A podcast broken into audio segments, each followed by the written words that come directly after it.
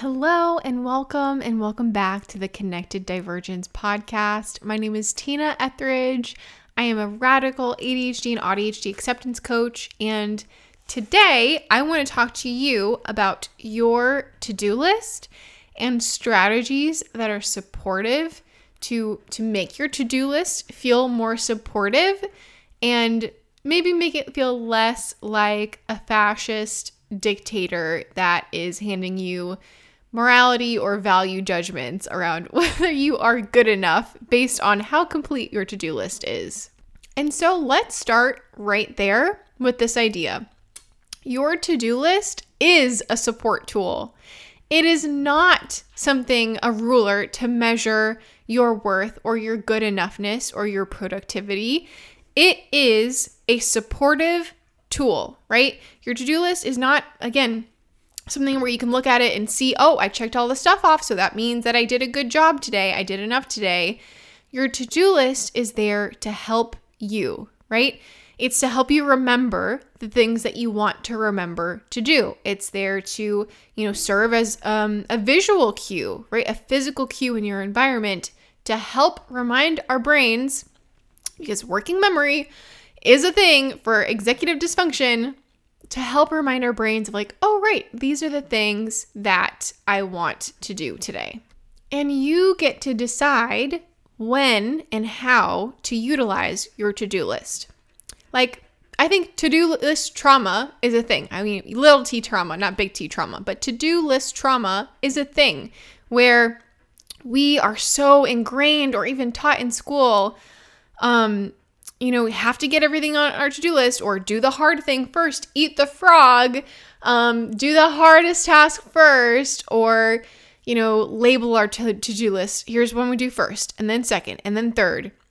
And what we find being neurodivergent, what we often find with that is number one, the frog is disgusting. We do not want to eat the frog. The frog tastes terrible. No, don't eat the frog. Do not do the hardest thing on your to list first because you will remain frozen and paralyzed all day long trying to get yourself to do the hard thing first and just end up doing nothing the whole day because no, that's just not how our brains are wired. Do not eat the frog.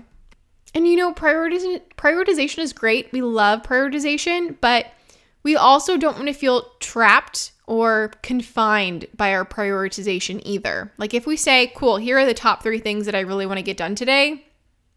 And if we're approaching that in an eat the frog kind of mindset of, all right, that means I have to do these things first, or I have to do only these things, or I'm quote unquote wasting my time if I work on something else, that is not not a helpful mindset for us to be in.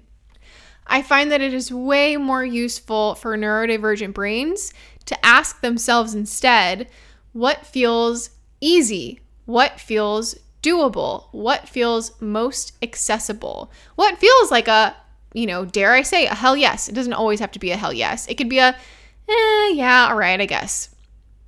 What feels easy? Asking ourselves that question, looking at our to do list and asking what feels doable, that is so much more of a helpful approach because it gives us momentum. It gives us, I'm not sure if momentum or inertia is the right term, but you guys know what I mean. It gives us um, activation energy, right? We do the thing, we get a little dopamine hit, we celebrate, right? Right? Don't we? We celebrate when we do the things. Yes? Okay, good. We celebrate our accomplishments no matter how tiny they are, no matter how, minuscule they are, we celebrate um, as an act of neuroplasticity, as an act of rewiring our brain deconstructing, reconstructing, unlearning, and relearning. We celebrate intentionally on purpose. Um, and it gives us momentum, right? It gives us momentum to be like, oh, cool, that felt really good in my brain. That was not a bad time. I'm not completely miserable and suffering. And it leaves our nervous system open. It creates safety in our nervous system to then ask, cool, what's the next thing that I want to do? And so, if you have, I just want to say, if you have little t to do list trauma from a lifetime of trying to force yourself to use a planner or beat yourself up for not using it or feeling guilt, feeling shame, whatever else, maybe, maybe think about experimenting with taking a break from your to do list. It doesn't have to be forever. Or taking a break from even putting certain things on your to do list. Like there was a time when I would put um, things that I wanted to do for, for pleasure, for enjoyment, like hobbies, because I thought to myself, oh, right, I want to remember that I want to do fun things. But I would find that putting them on my to do list made them demands and made them feel more like obligations. And I more often found that I was opting out of them rather than opting in to them. And so, taking certain things, this is something I have to be very mindful of. There are certain things that I put on my to do list that if I put it on there, I'm less likely to do them. And that is something you have to gauge for yourself and determine for yourself like what sort of things if I put on my to do list, am I le- less likely to do them? And there can be all sorts of reasons for that. Um, maybe p- potentially what you put on your to do list is a big thing, many, many, many steps, and it feels too overwhelming. That could be one thing. But it could also just be emotionally right you you had this thing that was a want to do and now it feels like a demand it feels like an obligation it feels like i have to do this and it takes the sort of joy out of it so certain things you might want to intentionally keep off your to do list. And you might want to take an intentional break from a to do list or maybe just use a different a different tool, a different support tool. Um, maybe more like um, mind mapping or kind of like thought content bubbles, right? Not a list, but a cloud, a cloud of things that you want to do. Or create a menu for yourself, like hop on Canva and make a menu um, a menu instead of a to do list. And another thing I want to share with you is that long to do lists are nothing to be afraid of. Long to do lists are not something to feel shame about or feel even feel overwhelmed by, right? I would encourage you to imagine the possibility of not being overwhelmed by a long to do list because long to do lists, or just our to do lists in general, they are a reflection. They are a reflection of our own creative capacity. So if you are a creative human and you are a living, breathing human with a brain, you you are creative. and the longer our to-do list is, the more we have connected with our creativity. Right? I would imagine if I told you, "Hey, sit down right now and set a timer for 30 minutes." and write all of the things you can possibly think of in your entire life and every facet of your life the things that you want to do or that you need to do.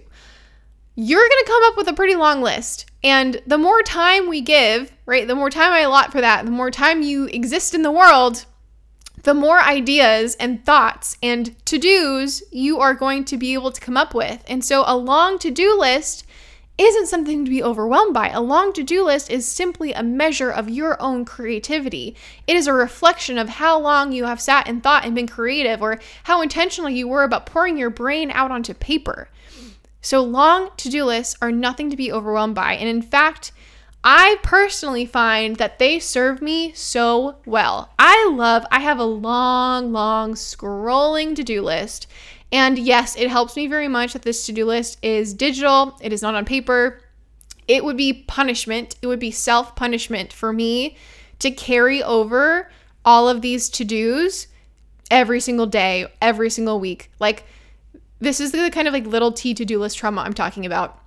When we um, are in a situation where we have to carry over a task that was incomplete to the next day or the next week, and the list of tasks that get carried over that we have to rewrite um, all over again gets longer, that is inherently like a punishing act, mostly because it takes labor. It takes time and and and you know if you're writing it down it's like you know you have to write it all out again. And then there's the emotional layers of experiences of like oh my gosh look at all these things that i didn't do. So i don't necessarily recommend this for paper to-do lists because Again, we're not here for self punishment. That's not what this is about.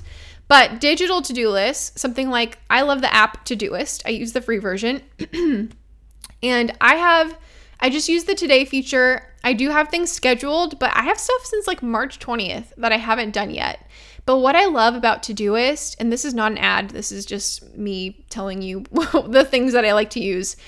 I get to scroll through every single day my long to do list and I get these visual reminders. Oh, right, this is a thing that is on my to do list, that is on my menu of options. It's not an obligation, it's not something I have to do right this second, but this is on my menu of options. And I want to know, I want to remember what's on my menu of options. And so, this long scrolling to do list of these quote unquote overdue tasks that are not really overdue this is a, a, support tool kind of thing. This is a, a, helpful reminder for my brain of like, oh, right, yeah, I do want to go get a library card eventually. I don't need to right this second, but this is something that I want to do eventually when my brain is ready to do it.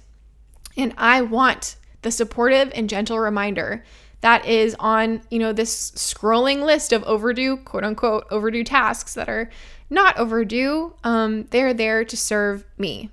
So let me say it again. Your long to do list is nothing to be overwhelmed by. Your long to do list is a reflection of your own creativity.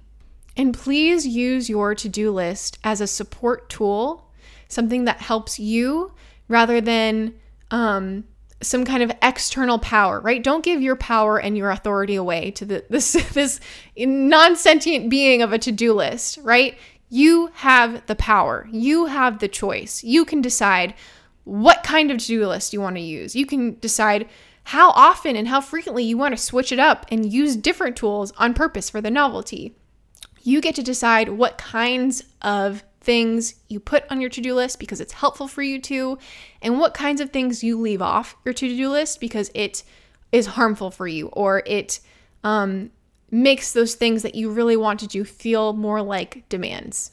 Thank you so much for joining me today. I hope this was helpful. If you did find this helpful, please, please, please leave a rating for this podcast. It will help other people find it as well. Um, and I appreciate you guys, and I will talk to you next week. Take care.